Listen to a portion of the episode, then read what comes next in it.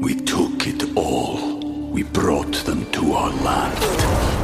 An endless night, ember hot and icy cold. The rage of the earth. We made this curse. Carved it in the blood on our backs. We did not see. We could not, but she did. And in the end, What will I become? Senua Saga. Hellblade 2. Play it now with Game Pass.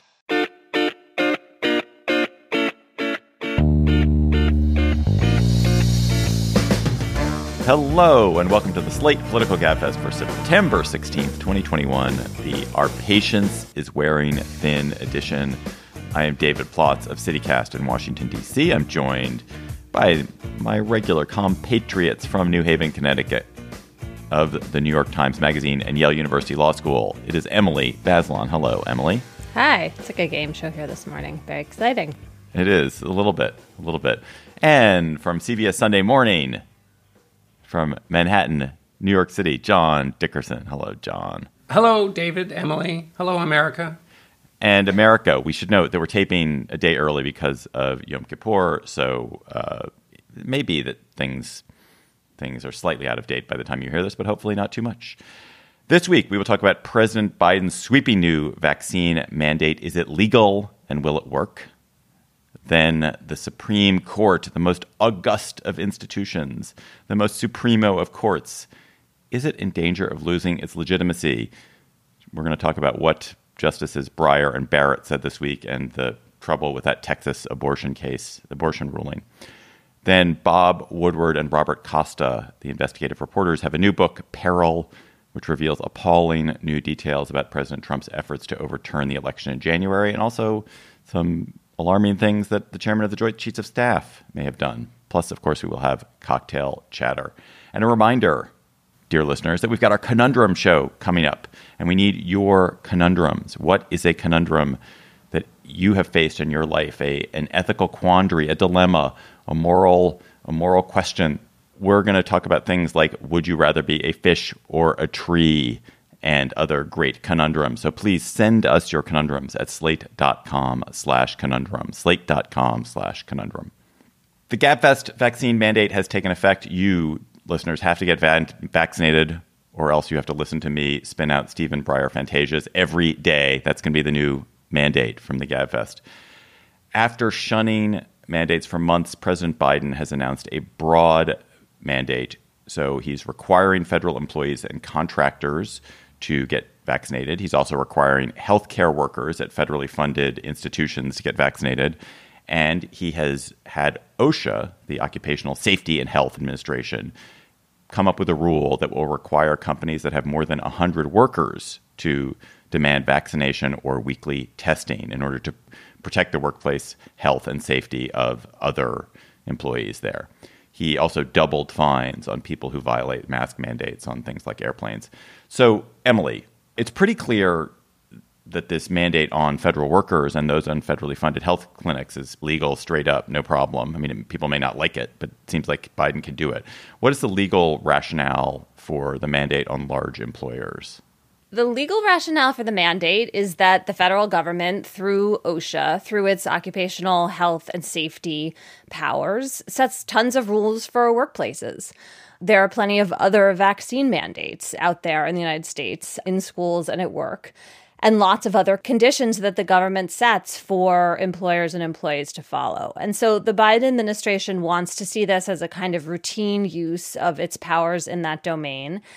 And there is some precedent for this, but this is also in its scope, in its sweep, and introducing a new vaccine pretty unprecedented. And so I expect legal challenges to Biden's vaccine conditions once this rule is finalized.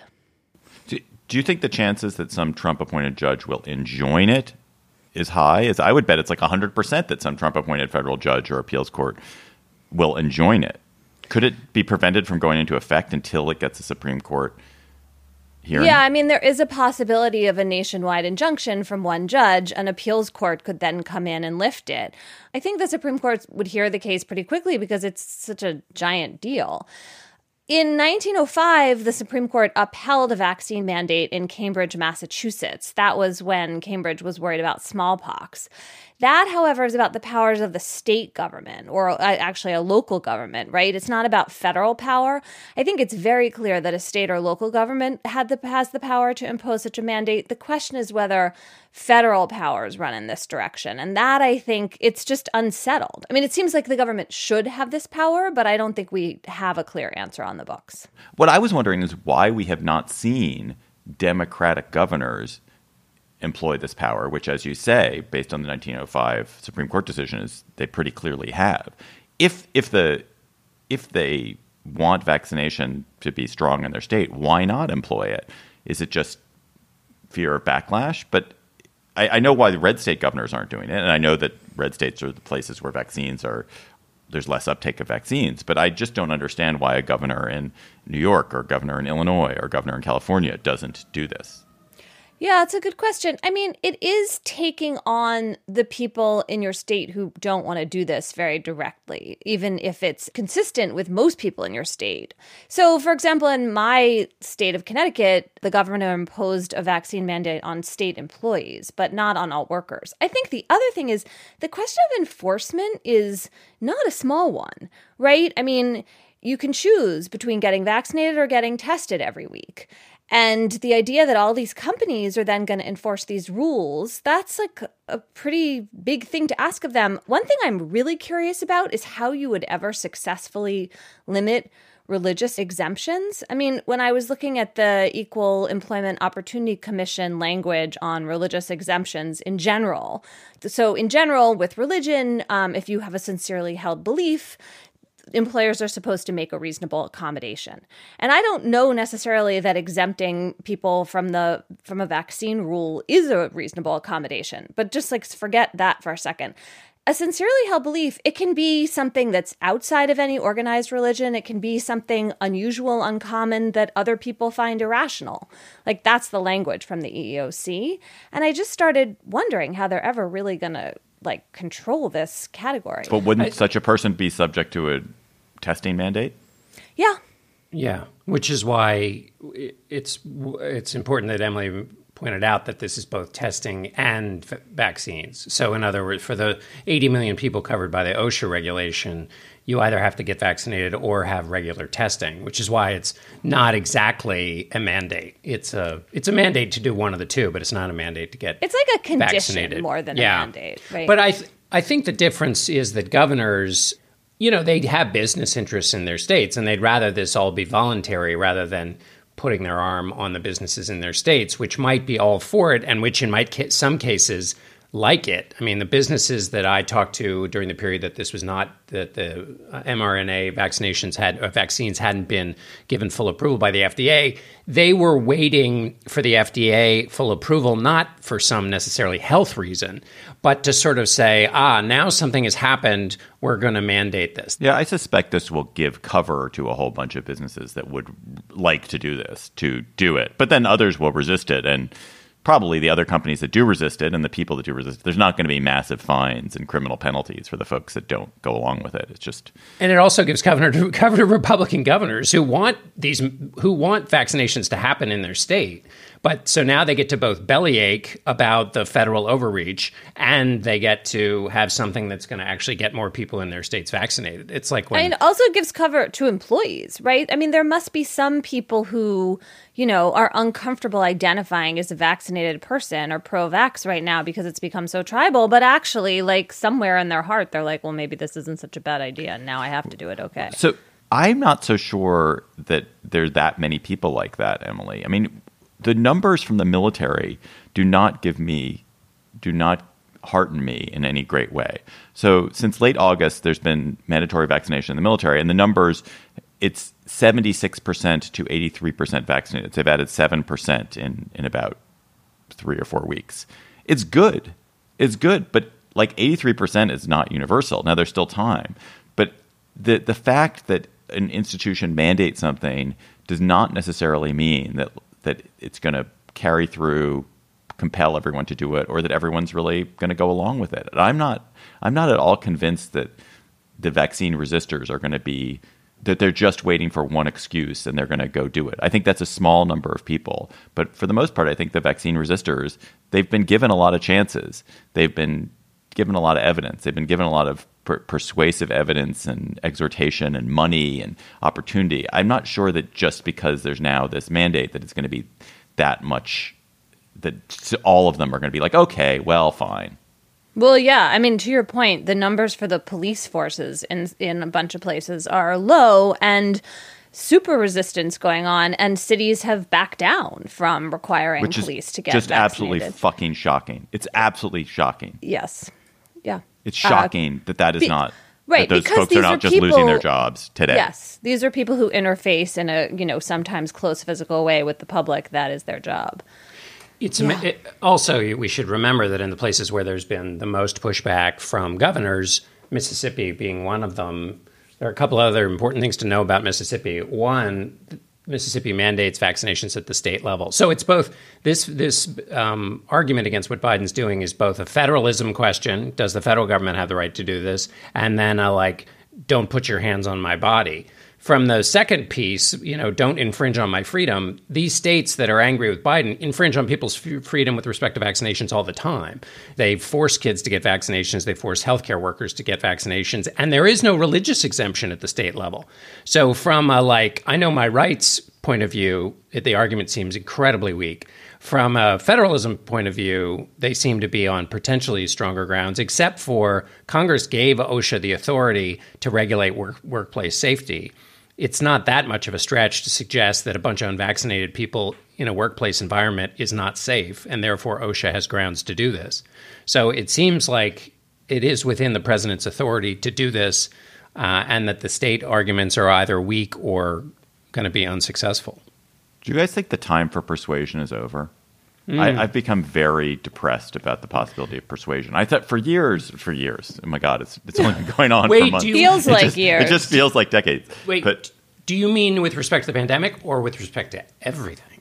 I mean, I specifically with respect to the pandemic, maybe with respect to everything, but that that for months it's, we've just been hearing. Know, people need to hear from you know trusted sources in their community. They need they you know they they need to be incentivized. They need this opportunity. Oh, it's the, the chance to win a lottery, the chance to be paid.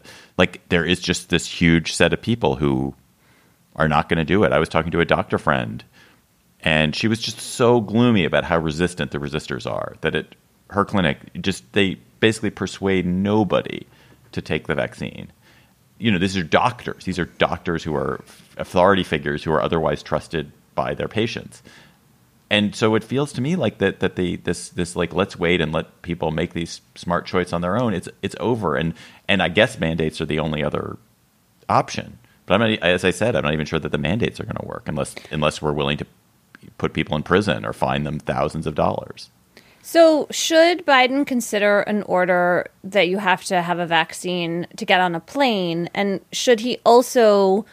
most americans don't take already- planes wait. emily What? Most Wait, americans don't take planes Okay.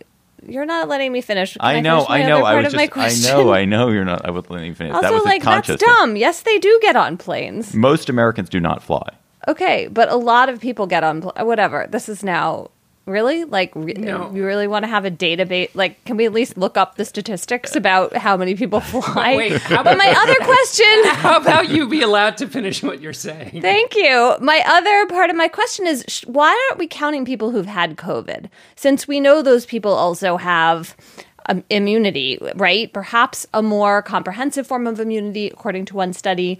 We don't know if it's longer lasting immunity, but it certainly seems like it's lasting as long as these vaccines, which are in like the eight month range for super effectiveness right now.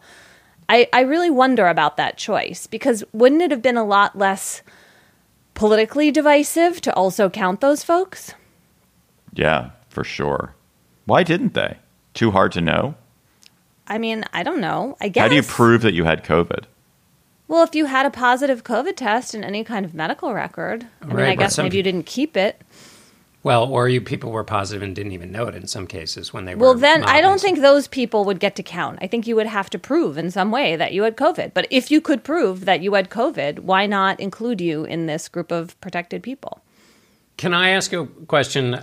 What we think of the politics of this and presidential action, which is President Trump, who obviously did at every instance where more could have been done, he did less, with the exception of um, Operation Warp Speed.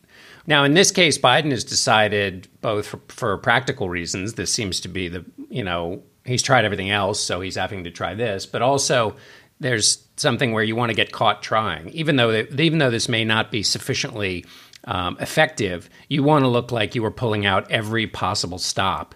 And whether you think that matters as a long term political matter or not. Yeah, I mean, I guess that will play well with the majority, right? Because the majority supports vaccines. I haven't seen the polling on the mandates or the vaccine condition. Maybe we'll use that softer phrase versus um, the vaccine itself. I mean, I guess I fear though that this is just going to play into every other like tribal red blue divide, and uh, the people who would give Biden credit are already on his side and like who's he really going to win over with this one he's just going to entrench the opposition well but maybe it's the right thing um, the majority of americans do not fly in, in a given oh, year no you won that data war hmm. but they you could do, do they buses, have flown in you could do lifetime. interstate travel more generally i mean not cars that would be impossible Wait, sorry. We need a better way to wrap this. For not. No, not I don't know. That. We can end on you being right. What could be better? Um, I mean, is it as cut and dried as everybody seems to say? Because the president's the president's using three different powers here. He's using OSHA power. He's using the power of the purse. I think with the Medicare, basically making healthcare workers in state in institutions that receive Medicare and Medicaid money, and then yeah. he's using the the power over the military and federal workforce. Um, are those all as cut and dried as the legal experts seem to think, Emily? Well, there are three different powers being used for three different groups. You know, look, it's up to the Supreme Court. And so, since the Supreme Court hasn't ruled on a vaccine mandate since 1905, and that one was Cambridge, Massachusetts, not the federal government, and we have different people on the Supreme Court now, and they were not so friendly to restrictions that state governments put on church, uh, you know, church attendance and other religious organizations gathering, right? And they also overturned the eviction moratorium from the federal government. That was a really big deal. I don't think they're a wild card. We don't know quite what they're going to do. GabFest listeners, if you become a Slate Plus member, you get bonus segments every week on the GabFest and on other Slate podcasts. You also get no ads, and you get to support the work we're doing here on the GabFest. It's only a dollar for your first month of membership, and you can sign up by going to slate.com slash GabFest Plus. Our topic this week is daylight savings time, threat or menace. Can't wait to talk about that. We took it all. We brought them to our land. An endless night, ember hot and icy cold. The rage of the earth we made this curse. Carved it in the blood on our backs. We did not see. We could not, but she did. And in the end... What will I become? Senua Saga. Hellblade 2. Play it now with Game Pass. It is Ryan here, and I have a question for you. What do you do when you win? Like, are you a fist pumper? A woohooer, a hand clapper, a high fiver. I kind of like the high five, but if you want to hone in on those winning moves, check out Chumba Casino. At ChumbaCasino.com, choose from hundreds of social casino style games for your chance to redeem serious cash prizes. There are new game releases weekly, plus free daily bonuses. So don't wait. Start having the most fun ever at ChumbaCasino.com. No purchase necessary. VGW. Void were prohibited by law. See terms and conditions. 18 plus. Emily, what is going on at the Supreme Court? You have Breyer and Barrett both saying just extremely maddening things this week. What is happening? yeah, they're sort of competing for the Emperor Has No Clothes award, basically. So, you know. Barrett wanted to make the point that the Supreme Court are not the the justices are not partisan hacks. They don't decide things based on politics. She decided to make this emphatic point at the opening of the Mitch McConnell Center at the University of Kentucky, a highly a highly partisan political setting. I'm I'm really I just I don't know, I find that really confounding and obviously mockable, but I also find it equally confounding and mockable that Justice Breyer has written a whole book that's supposed to be about how courts are not partisan or political and is having to go around defending that thesis in the wake of the shadow docket decisions which are as Justice Kagan said in a recent dissent, increasingly indefensible, especially the one we talked about regarding the abortion restrictions, really the almost complete abortion ban that's now gone into effect in Texas. What is going on here is that both Barrett and Breyer are clinging to this extremely narrow definition of politics. So, you know, I, I think they don't even necessarily have totally solid ground on this for this, but their idea is like, we as justices aren't deciding things to benefit Republicans or to benefit Democrats because that's the party we come from. I mean, Bush versus Gore might be, uh, you know, a problem for that um, argument. And there are some other cases about voting rights and politics, I would argue, are also a problem. But, you know, there's some cases they can point to. So, for example, the Republican majority on the Supreme Court did not go for President Trump's completely batshit bananas lawsuits over the election. So, if that's your measure that, you know, politics are absent from the court, fine. What seems so strange and frustrating is to deny that politics affects judicial philosophy and that there is this straight line from who appointed you to what kind of judicial approach you are likely to take on the court. And they seem to want to keep those in two totally separate categories. And that is, I just don't, it's just very, very hard to see how you can, with a straight face, think that is true. I want to dig into this, Emily. I've been, I was thinking about this, which is, I assume that Justice Barrett is sincere in her belief that she is not making decisions for political reasons, nor do Justice Kavanaugh or Justice Gorsuch or any of them think I'm making a decision for politi- political reasons. They be- they in their heart of hearts believe like I have a you know I have a I've been well trained. I have a set of principles. I have a well articulated judi- judicial philosophy. I'm following it, and it's leading me to decisions. Um, and I, I believe them. I think they are ruling sincerely they, they but the, but what's happened is they're ruling sincerely in ways that ensure that they get the outcome that the people who support them want politically. So I'm curious, like, what is the grooming process? Is the grooming process that all the idiosyncratic lawyers who might be more heterodox in their decision making, the justice, the just Judge Posner's uh, types, they get culled out. They don't get pulled up to the top and that only the ones who are like going to go along and be norm norm core justices get get elevated and get pushed into these categories? Or is it that everyone realizes like oh i'm ambitious i have to learn to read a room and i'm going to develop a legal philosophy that leads to the outcomes that these people who make decisions want like, how does the grooming process work? Well, the grooming process for the Supreme Court works in the first way you just described, especially on the right. I mean, this is what the Federalist Society exists for. But I think that it's true for Democratic appointees as well, that people have a record and that, yes, idiosyncrasies are not rewarded if you're talking about a Supreme Court berth. It's also important, I think, always to remember that it is true that the vast majority of cases are not ideological in this highly contested, hot way. They don't have direct political implications for who wins elections or the balance of power, right?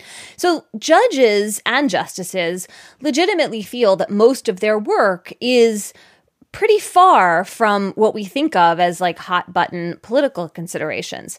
It's just that the cases that we all care about do, you know, in some way affect elections that matter to our lives. They are inflected heavily by the connection, the straight line from who appointed you to what your judicial philosophy is likely to be. And so to us, it seems like a hoax to pretend otherwise. And also, this isn't just bad punditry about the current state of things. I mean, um, Barrett participated in the selection process and in the political elements of the selection process, as did Kavanaugh, in a full throated way. I mean, in other words, they know because they did it. I mean, if you look at the pictures, the Amy Coney Barrett uh, event at the White House was such a political palooza that it caused a COVID outbreak because there were so many people there schmoozing and hugging and and grabbing totally the soft, forgot that. Oh my god. Grabbing the soft super middle event. of the protected class. And so, um, you know, she and and the photographs of her with Trump as the payoff, and the and as we've talked about a million times on this show, the way in which the constituencies, particularly on the right, but also on the left, the right because it has a more um, systematic, intentional effort to use judges to get people elected to the Senate and the presidency it's knit into the modern electoral process. And Barrett participated in that totally. I mean, Lewis Powell, I believe it was, wouldn't show up for one of the events with Nixon because he didn't want it to look like there was any taint of the executive branch on the judicial when he was named. I mean, you have that option if you're a judge, is to not, you know, it, maybe it's a little rude, but you don't have to participate in a big political ceremony that basically says to your political base, look, I'm paying this off. And we should remember the centrality of the Supreme Court in Donald Trump's election. Mitch McConnell says essentially, and plenty of other people agree with him, that it was Trump saying, I will name these specific kinds of people to the Supreme Court that ended up convincing a lot of members of his base to vote for him because they thought even if he does everything else terribly wrong, he will name people to the court and that will really matter. I mean, the other thing that strikes me about the timing of these remarks, you know, one from the liberal moderate side of the court in Breyer and the other side uh, from the conservative, from Amy Coney Barrett, is that they are worried about the court's institutional legitimacy, eh, which they have the hugest stake in, right? So Justice Breyer called the Supreme Court a national treasure. He wants desperately to believe that that is the case. He's been devoting his life to it since 1993, right? He- these people are institutionalists at their core because that is the best thing for them. They are used to an atmosphere that is combative and sycophantic. They argue with their colleagues who they disagree with, and then their clerks and their chambers are set up to be very coddling, lovely places in which they're treated as like geniuses, basically. That's what it's like to clerk for a judge. And I, I think that that dynamic is a really powerful psychological one, and that's what we're seeing. And then when you play it out on the national stage and the rest of us, like regular people, watch it, it doesn't make a whole lot of sense to us. So, one thing I found irritating was Breyer was complaining about how reporters, when they cover the court or cover judicial appointments, mention whether the president who appointed you was a Republican or a Democrat. Well, yeah, we mentioned that because it is highly relevant to understanding, unfortunately, what you are likely to do. And that has become more salient. There is less heterodoxy of the kind David was talking about earlier. And that's not because, like, the reporters have created it, it's because it exists. We are reflecting a reality. so many things were irritating about that Breyer thing, but the the one that was so funny in its in the way it was irritating was that him saying he intended not to die on the court. And it's like you can just hear God laughing. You can just hear the arrogance, the arrogance of a man of that age, a man who is well past the retirement age, who's well past the prime of, of mental cognition, well past prime of productivity. Being that confident in himself is infuriating. And exactly a year ago, Justice Ginsburg did die on the court, and that was certainly not her intention either. Yeah, no one intends to. Of course, you don't intend to. You, it is a tarnish on a you know what's been a very distinguished career of his, and he should. He he's really he's really blown it, man. For me, he's really blown it. Wow. Let me just say, I'm not going to die on the court. Uh, Which of the three of us do you think is going to die on the court? Emily's most likely. Maybe we'll die on the Gabfest. That will be really sad. Oh, no. man. No, I don't Oh, mean no. actually while we're taping. I mean, we need to Which of figure us out would how to die like. while taping? I think I'm definitely most likely to die while taping. Although it could be John. I could see John like tripping on something. He's always got like he's What? surrounded by stuff. Um, listeners, the the reason David is uh, has what I'm surrounded by in his brain is that I'm recording from our new apartment for the first time, uh, and it is quite a setup I've got here. Um, so uh, that's what he's worried for my. Um, And Emily Emily's going to live to be 150 anyway. So okay. you'll you might die on the Gabfest, but it will be with with uh, with you know Rosin-Plotzes and Dickerson children. You'll be taping with them. That sounds pretty good. I like all your children. yeah. Actually, let, let's close with this question, Emily, about the popular legitimacy. And is it actually true that the court depends on popular legitimacy? Are they at risk of losing it? And does it does popular legitimacy matter as much in a world where minoritarian rule seems to be uh, now the, just the fundamental practice of the right, or the it's an accepted it's an accepted worldview of the right? Yeah, I mean, this is a fascinating and like hugely important looming question for us. Historically, the Supreme Court has had to really dial it back when it gets far away from the American populace. So, you know, most famously during the New Deal, the court, conservative justices struck down major planks of FDR and the Democratic Congress's legislation. And then FDR threatened court packing, and the court effectively saved itself. Um, a conservative justice switched sides, and then they just started retiring. And that kind of preserved the institution. We've seen that happen in other eras of American history too. I think it's important also not to over valorize the court. You know, the court is often not on the side of history um, in terms of, you know, even the most basic fundamental aspects of protecting civil rights. The court has really failed a number of times. So if it wants to have this huge amount of power, right? This real judicial supremacy, which in a lot of ways it's been more muscular about of late. There has to be some kind of intangible reckoning with the public and what it wants. And I think this huge question over the next few years is going to be how far out of sync this conservative majority will get with the public and how restive people will become, and whether we'll start to have real questions about the composition of the court, which obviously progressives have already started to ask, and also about this whole concept of judicial review. Does it make sense to put so much power over the Constitution, in particular, um, in the hands of judges, or do we want to set some kinds of limits so that the democratically elected branches have a greater say?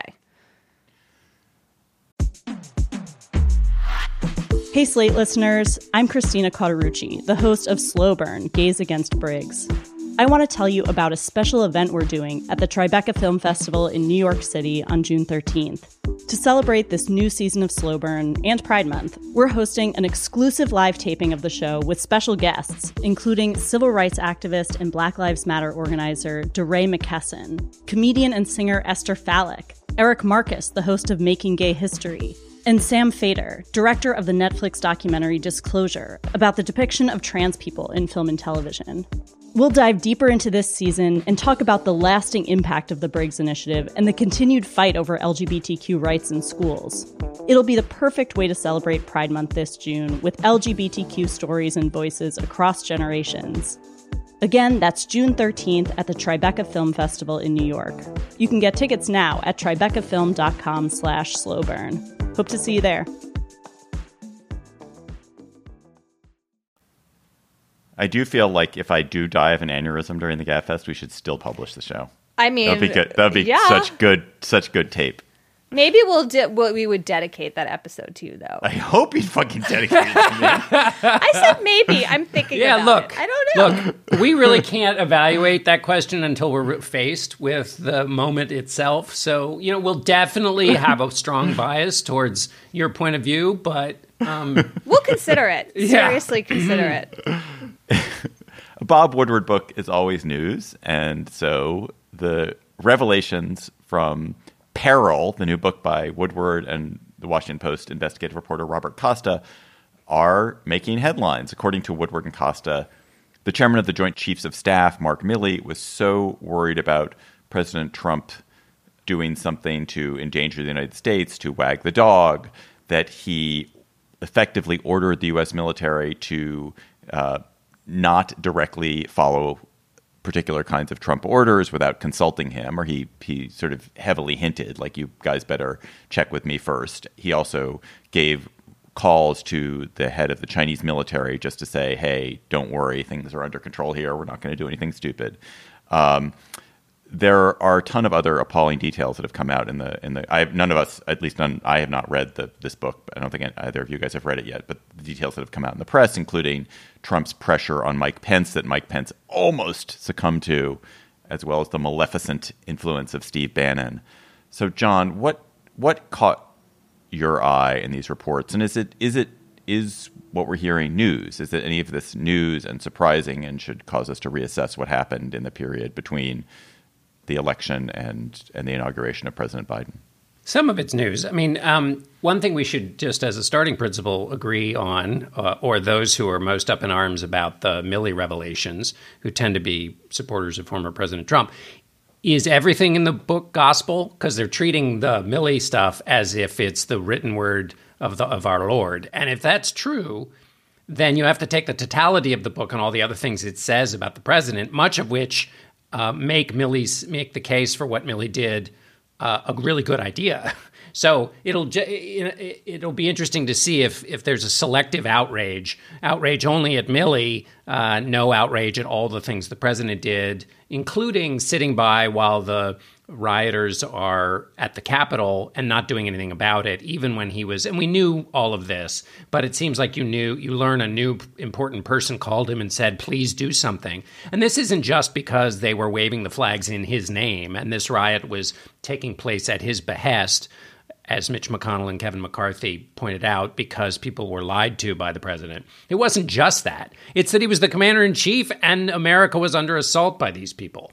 So that sort of as a first question is whether you're really going to take everything uh, that's written in the book as the truth, and if so, um, it says some pretty shocking things about the president. The Milley thing we knew about the about the chain of command. What what I understand from the reporting that Carol Leonnig and Phil Rucker did, as well as Susan Glasser and Peter Baker, was that Milley had this moment of of concern and basically went to his team and said, "Look, we're we're going to do everything by the book." which meant running things by him, running things through a process. The reason he wanted, the reason he cared about that is because the president had tried to withdraw from uh, from Afghanistan by going by circumventing the national security process, including the Secretary of Defense, including the chairman of the Joint Chiefs of Staff, including his national security advisor. So, if the president, after he had lost the election, was willing to countenance the the riot on the sixth of January and tried to withdraw from Afghanistan by sneaking it past all of his military advisors, that gives you a sense of why Milley might have said to his folks, "Hey, let's not have any end runs when it comes to pressing the nuclear button." What I didn't know was the call to the Chinese. Milley supporters are leaking that, you know, this was just a standard phone call that he has in the kind of military to military relationship that exists. I don't know. We have to get some more reporting to figure that out. I think the final point I would make is this shouldn't be taken lightly, even if you're even if you think Donald Trump is, you know, was the worst president ever, because the whole point of the Trump presidency was that in shredding norms that existed for good reason, he'd put the American democracy in grave danger. And there is a norm of civilian control, and you don't want a situation which the chairman of the Joint Chiefs of Staff gets to do end runs. Um, and so this question should be adjudicated seriously and thoroughly for the purpose of, of asserting that norm and making sure it stays intact, even if the idiosyncrasies of this particular case turn out to be ones that you might say, well, this was an important exception to the rule. Final point is not all of the rules. I mean, generals don't have to do anything a president asks them to do. Remember, during the 2016 campaign, the president said he would order his generals to, to, to torture prisoners, and the military said, no, we won't. So, I mean, there are obviously instances in which insubordination is called for, and whether this is one of them, uh, it requires some more information. But the principle at stake is a super, super important one and shouldn't be dismissed like so many norms were when they served President Trump. I mean, I kind of think this was a coup.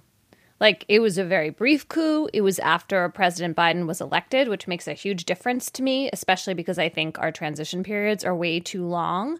But, like, you know, the military took authority to order war away from the commander in chief, the president, for some brief period of time.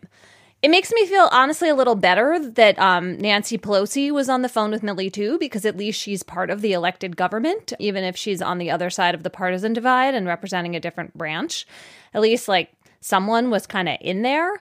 And I also feel like this is sort of exactly what we might have imagined the grown-ups in the room were doing because so many people were concerned about Trump's incredibly erratic behavior in those days and I think all your justifications make sense, John, but in the end, like this is really, if it's true, a breach of the normal lines of authority. And I just feel like we should uh, maintain clarity about that. Yeah, it's really interesting because so the example that's cited is James Schlesinger, the defense secretary under Nixon, who cautioned, who who sort of removed, he he he insulated the military from Nixon in the la- latter stages of the Nixon administration on similar grounds that maybe Nixon was so erratic.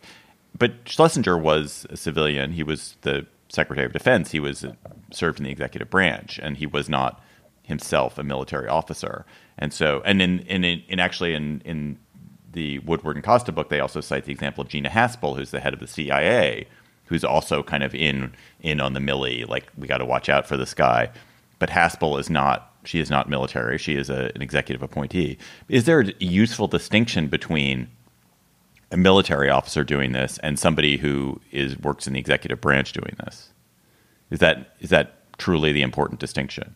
I mean, maybe not. I thought the Haspel information was pretty explosive as well. Really, But I- but, I mean, I mean, but don't. But isn't this the fire twenty? her. Isn't this the oh, Twenty Well, Fifth but couldn't he fire Amendment? Isn't this the? Twenty Fifth Amendment? He can't. He could. Right. He could fire Haspel. Right. Can he fire Milley? He could fire Milley as the chair of the Joint Chiefs. He can't fire Yeah. him as a general. I don't think. Right. But I mean, that's Actually, still maybe a he lot can. of power. But this is like some sort of weird, like made up sub rosa 25th Amendment. The 25th Amendment does not say like the director of the CIA and the chairman of the Joint No. Chiefs of Staff get to come in and decide. Right. this. In fact, it's it's super im- impossible to do as a as a bulwark against doing this too easily. I mean, it's very hard to invoke the Twenty Fifth Amendment, as everybody I- learned. No, I understand it's very hard to invoke the 25th Amendment. I guess what I'm saying is that if you say that what Milley did is categorically wrong and is an absolute, and what Haspel did is categorically wrong and a huge threat to the precedence of democracy, you end up in a kind of unitary executive theory of government, which is that the president has effectively total control over government, and these people who have risen to levels of, of importance and authority but who weren't elected to them and who weren't, aren't the president, basically cannot subvert the president, even if the president is acting in an incredibly dangerous way. Well, and I'm couldn't sure I want to get to a unit. I mean, isn't the issue how they react, how they subvert? So then the que- then this really interesting question comes up, which is given the partisan nature of things now, where you see parties, and particularly in this case, the Republican Party, where people who have um, condemned Donald Trump at one point in their career quickly come to his aid, whether a resignation has any force anymore. Because the old idea of resignation is someone of stature resigns on principle and it shocks the political system into responding and saying, oh my gosh, there is an important value at stake and we can't let this thing go forward. So important is this thing that, that the chairman of the Joint Chiefs of Staff uh, resigned. But that doesn't exist. That doesn't work anymore in our current politics. You can have the leader of both the House and the Senate blame the president for a riot, and now essentially the party is disappearing that and having the person who was blamed for the riot as the leader of the party. We we also but have. let's think about the Justice Department in Yes. the waning days That's what I because actually Barr left. He didn't noisily withdraw, right? That to use the lawyer phrase with what you're supposed to do if you think like there's a corruption in uh, the case in front of you. He just resigned, but then Trump tried to get rid of Jeffrey Rosen, who was the Barr deputy who was control- in control of the Justice Department in those last few weeks. And he failed. Like, he didn't do it. It was seen as too scandalous for him to just kick Rosen out.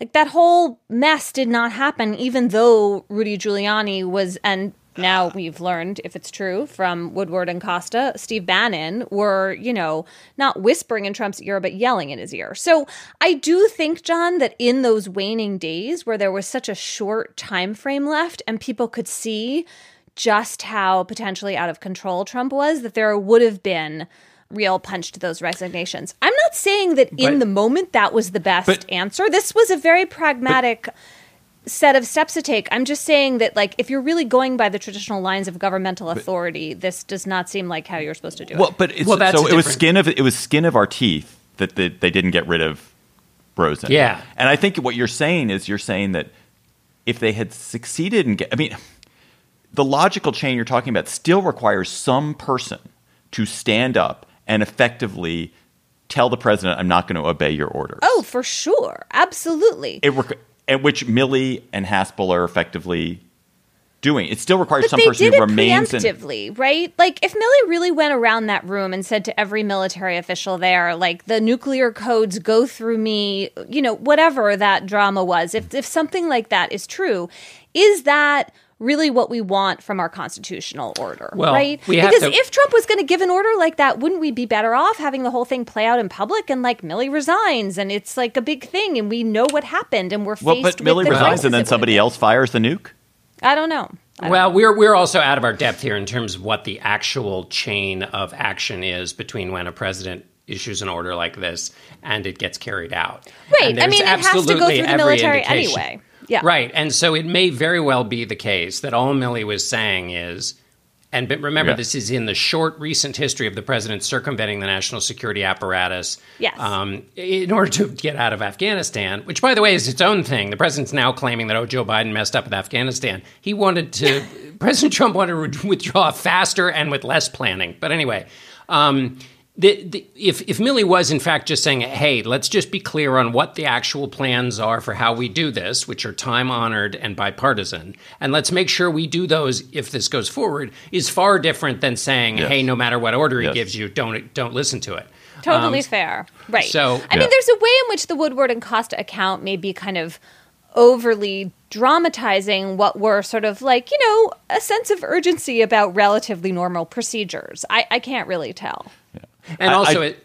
Go ahead, David. I just want to note that I do, despite my kind of conflating Haspel and Milley and James Schlesinger, I actually think it's different when a an active duty officer is doing something than it, when an executive branch official who is appointed by the president is is similarly resisting or subverting. I think the subversion by by Gina Haspel is less troubling than than a similar amount of subversion by the chairman of the Joint Chiefs of Staff because of the the need to keep civilian control over the military.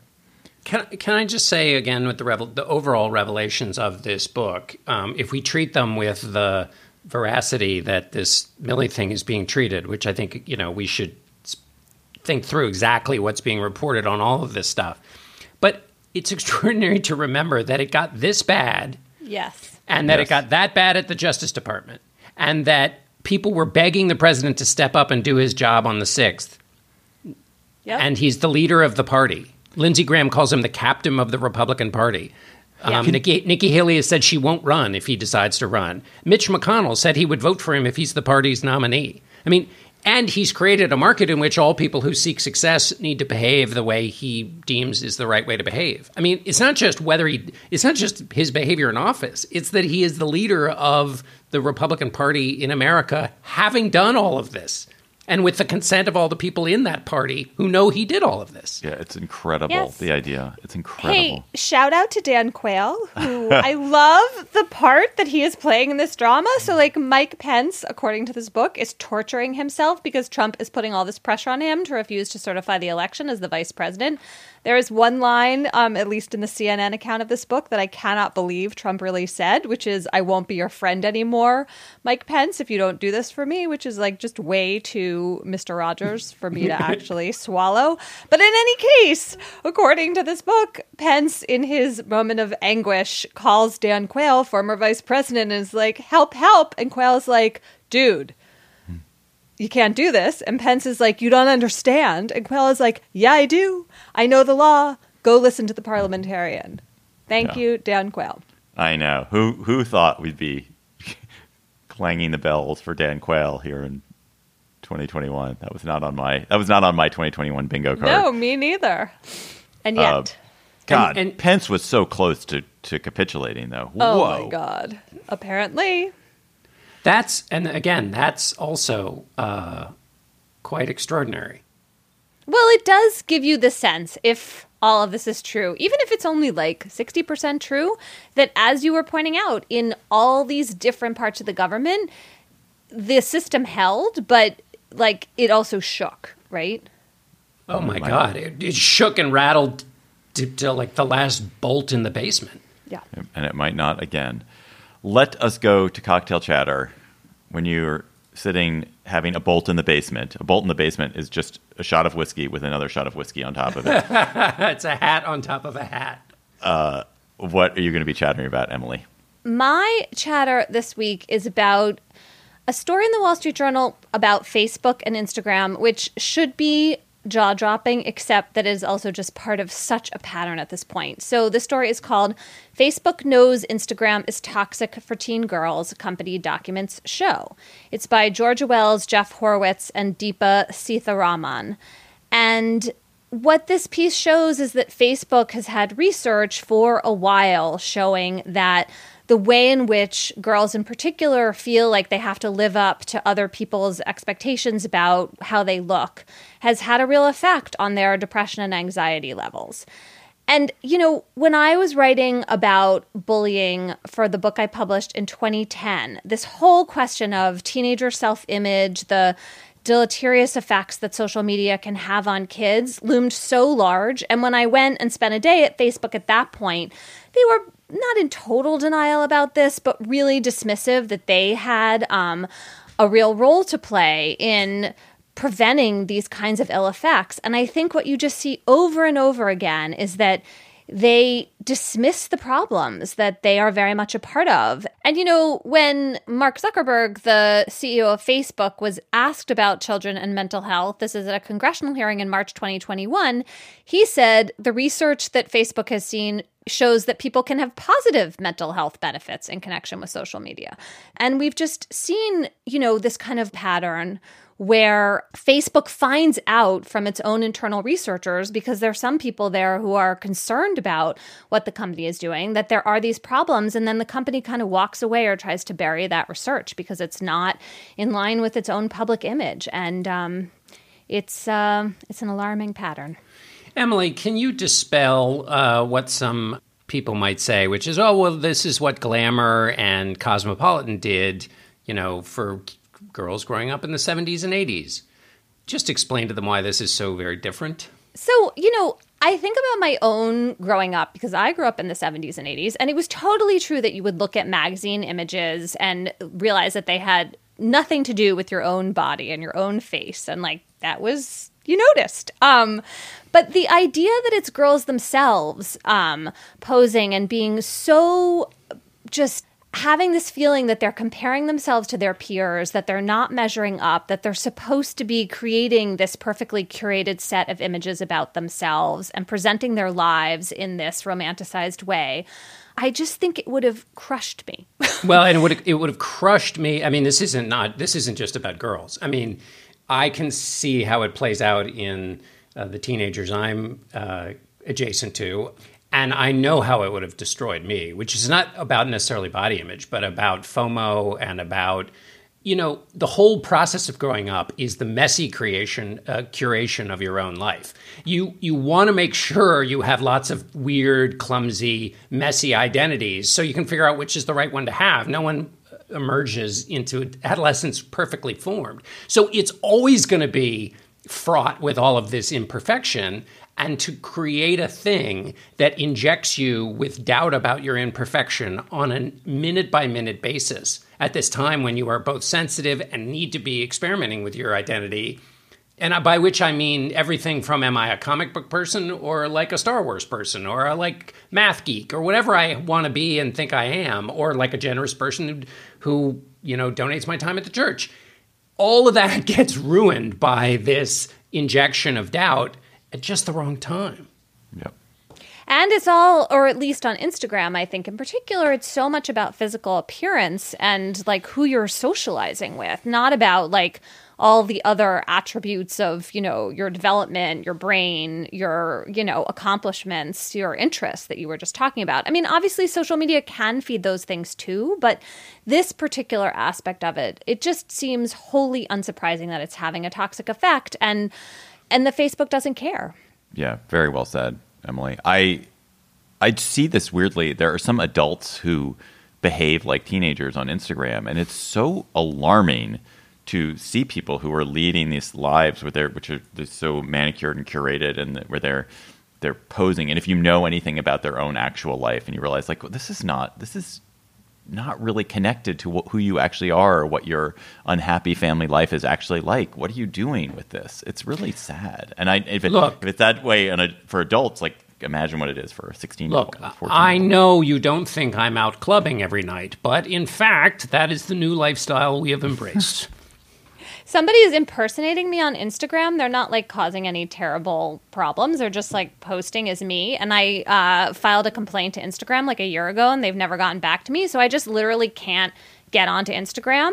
Like it's just not a thing in my life because I can't have my own account back. And so I literally wait, never oh log God. on Wait. unless I'm being my husband just to check something. Guys, I'm sure there are people who listen to the show who work for Facebook or Instagram. You've just heard Emily Bazelon, like literally one of the leading journalists in the United States, complained a year ago to you that she's being she's being doppelganged on Instagram, and you haven't. Can you just res- listen and respond? I, yeah, I Please. guess I should go do something more serious about this. You know, there's just this part of me that like thinks I'm better off without Instagram, but I guess it's not great that someone is pretending. you are Actually, there are off. two different accounts, both with my name. this is a thing. I've had a f- people periodically alert me to accounts that are like, you know, dash Jay Dickerson or whatever, and people. Uh, Those people they have such unsophisticated knowledge of the American presidency. It's really embarrassing sometimes. sometimes they like mistake Rutherford Hayes.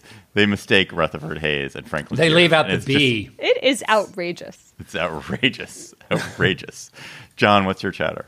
Uh, my chatter is about uh, Harlem Shuffle, which is the new uh, Colson Whitehead book. Um, I'm uh, obviously a fan of his work and his writing, um, and I uh, it came out this week, and I um, am a fan of this book as well, which had it seems to me one of the best things you can say about a book, which is that when I read it this summer, um, I both was turning the pages as fast as possible to both find out what was going to happen, and also it's a heist novel, but also because it has this really interesting, really interesting examination of power and who has power and the, the public power, and the private power, but then also not wanting the book to end because it was great company for the period of time that I was reading it. So I oh, recommend it to those of you I just there. literally put it on my, my book list. So excited for that. My chatter is about a, some really basically good news about. I'm college- sorry, that's not allowed here.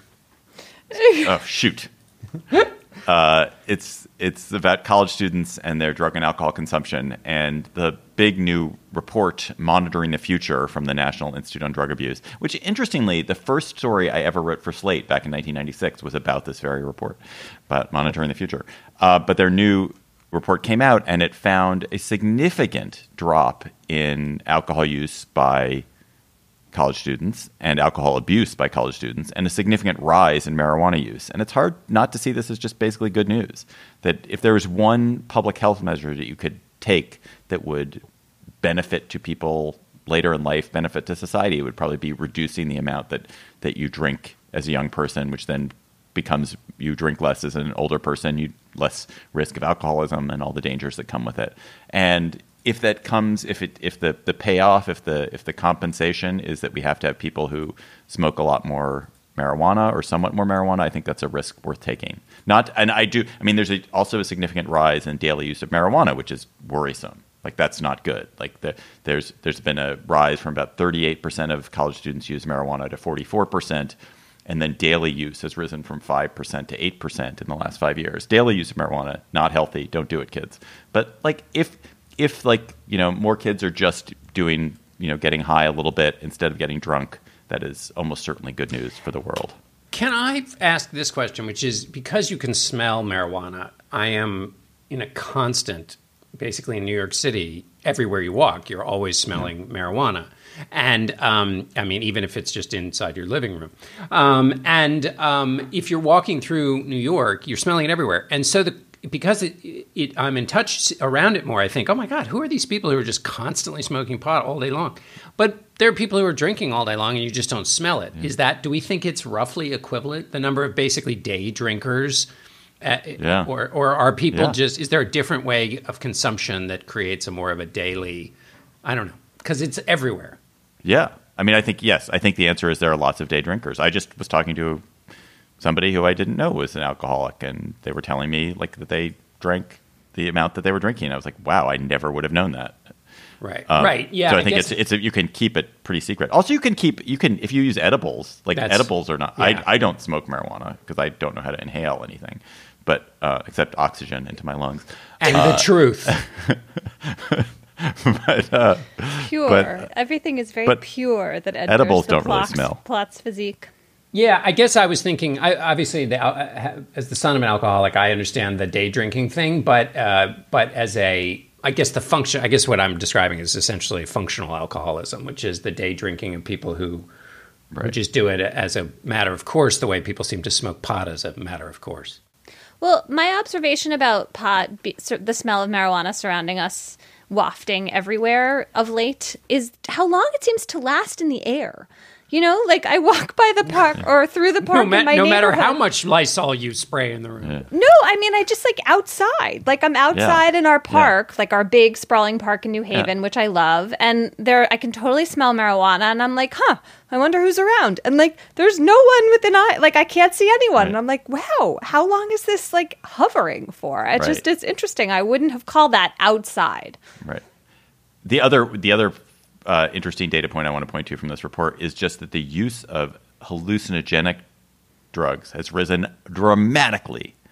It dramatically. It basically doubled from 2019 to 2020 by college students from 5% to 10%. How much do we attribute that to the Michael Pollan effect of his books? Uh, college students don't read anything as far as I can tell, so they Well, they probably might haven't have read, read, Michael a Pollan. tweet about Michael Pollan's And- book, though. And what are they? What are what are they uh, using? Uh, anyway, Let us know, college kids.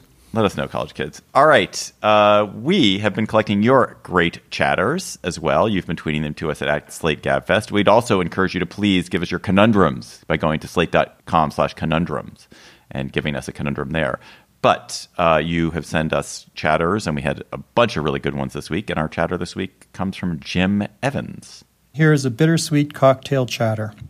Dr. Nadia Chaudhri is a neuroscience professor at Concordia University, Montreal, and she was diagnosed with ovarian cancer in 2020. She has shared her journey via Twitter, including visits with her sun and moon, terms she uses for her son and husband.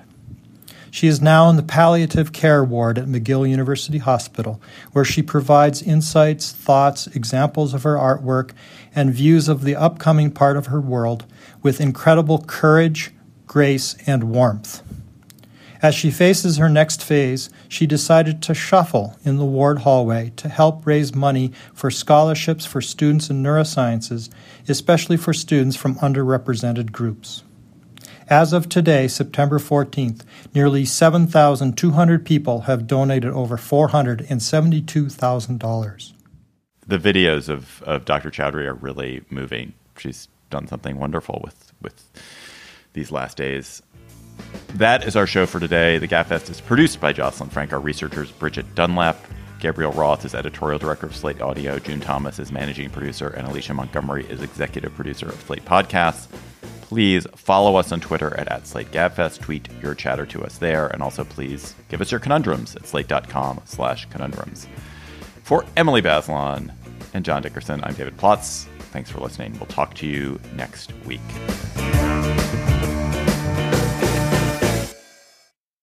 Hello, Slate Plus. How are you?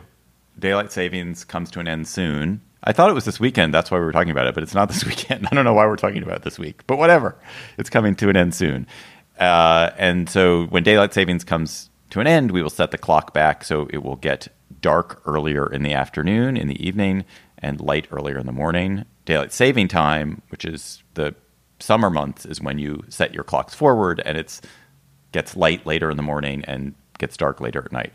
Uh, there are so many different discussions about where the origins of it, who is supposed to benefit, does it save energy, does it not save energy, like what you know, why don't we have daylight saving time all the time? There's it's it's like it gets very confusing when you start to read about it. But we're just going to talk about is daylight saving time good or bad? Should we be on one time all year round? Is it nice to split it up? Should we always be on daylight saving time? Should we always be on standard time? What should we do?